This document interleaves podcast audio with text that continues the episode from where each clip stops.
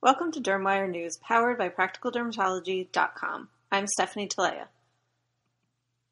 Patients with moderate to severe plaque psoriasis who continued to receive Taltz or ixekizumab maintained high levels of skin clearance with no unexpected safety outcomes for up to five years of treatment, according to the new data Eli Lilly and Company is presenting at the World Congress of Dermatology in Milan, Italy. Of patients who continued to take Taltz through five years in the extension period of this study, more than 90% maintained significant skin clearance as measured by PASI 75, and almost half of patients maintained completely clear skin, says Dr. Craig Leonardi, lead investigator of the study and adjunct professor of dermatology at St. Louis University School of Medicine. These results demonstrate that patients using Taltz can achieve sustained skin clearance over the five year treatment period.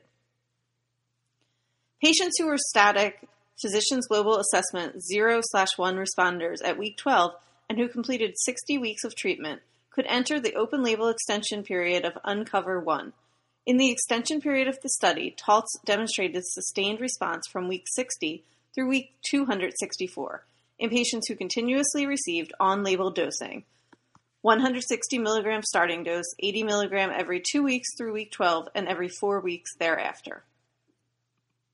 Response rates were maintained over the five-year period, with psoriasis area and severity index 75, 90, and 100 response rates of 94.3%, 81.8%, and 46.6% respectively at week 264. During weeks 60 through 264, treatment emergent adverse events were consistent with the previous studies of Taltz from the Uncover program. Additionally, there were no new or unexpected safety findings during the extension period, Four-year data from Uncover 3 will also be presented at the WCD. The medical education event focused on the dermatologic treatment of skin of color has a new name. Skin of Color Update, previously the Skin of Color Seminar Series, provides dermatologists with evidence based research and practical pearls in treating skin of color, including patients with multiracial backgrounds. Just as the treatment of skin of color has evolved, this event has also evolved says Skin of Color Update co chair and founding dermatologist Eliot Battle. Thanks to the audience feedback, nearly all general sessions will have additional time for Q&A, making this year's event the most interactive yet.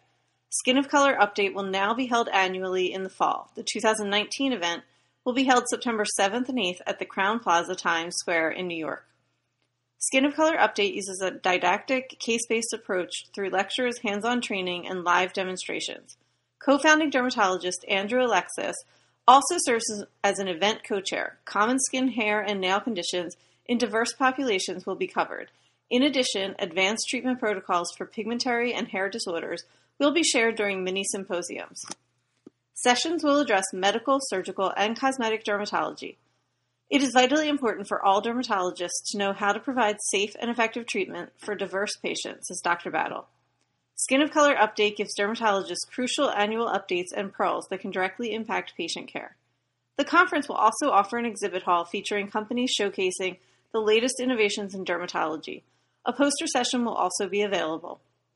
In 2018, more than 300 dermatology providers attended the event.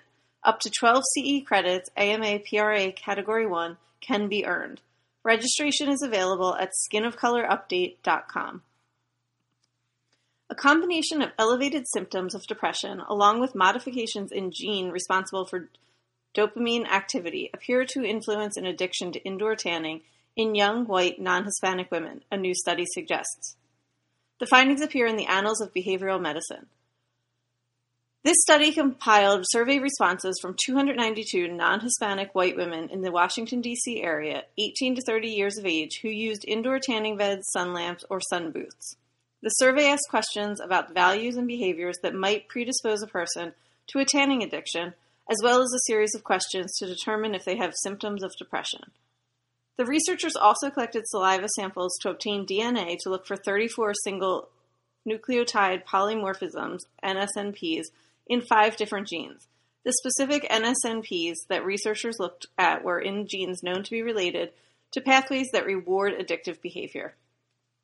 By demonstrating that genes and behavioral reward pathways are associated with tanning addiction, we are providing stronger evidence that tanning addiction is a cancer risk behavior in need of intervention, says lead author Darren Mays, an associate professor of oncology and member of the Cancer Prevention and Control Program at Georgetown Lombardi. The findings add to a growing body of evidence from animal studies and neuroimaging studies that have been done in humans. The researchers adjusted their analyses based on indoor tanning frequency, value of appearance, and depressive symptoms. They found a more than twofold increased odds of indoor tanning addiction in modifications to the RS4436578 SNP and a slightly less than twofold increased odds of addiction in modifications to the RS4648318 SNP. When looking at whether SNPs interacted with depressive symptoms to increase the risk of indoor tanning addiction, they found a more than tenfold increase if there were modifications to the RS4436 578 SNP and a more than 13 fold increase in the RS 4648318 SNP.